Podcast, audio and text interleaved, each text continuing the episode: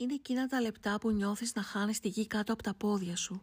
Νιώθεις πως κάνεις τα πάντα και ταυτόχρονα το απόλυτο τίποτα για το αγαπημένο σου πρόσωπο, αν βγάζει νόημα όλο αυτό. Η μητέρα οδηγούσε κάπως νευρικά, μα και απότομα εκείνο το βράδυ. Πνιγμένη στην ταραχή του μυαλού της, φρέναρε και γκάζωνε επικίνδυνα, αδιαφορώντας πλήρως για τις πιθανές συνέπειες.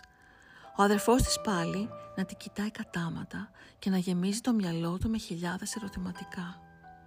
Ξημερώματα πέμπτης πια, η οικογένεια Φράγκελιντς έφτασε στο νοσοκομείο.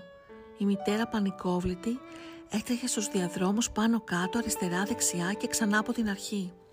Λίγα λεπτά αργότερα ένας γιατρός τη σταμάτησε. Κυρία μου, Μη με ενοχλείς, ψάχνω ένα... γιατρό, Ναι, παρακαλώ, ελάτε. Τότε φώναξε την οικογένειά της, ανακουφισμένη που δεν θα έμεναν λεπτό στην αναμονή. Οι γιατροί παρακολουθούσαν το κορίτσι ολονικτής, μα τίποτε απολύτως δεν κατόρθωσαν να εντοπίσουν. Ίσως και να μην υπήρχε κάτι. Η ώρα σήμανε τέσσερις το ξημέρωμα και η οικογένεια γύρισε στο σπίτι εξουθενωμένη. Ο Τζόνσον έτρεξε να πέσει στο κρεβάτι του. Καληνύχτησε τους γονείς του και αυτή επίσης. Η Τίφανη πάλι δεν μπορούσε να καληνυχτήσει κανέναν. Από το σοκ δεν μπορούσε πια να μιλήσει.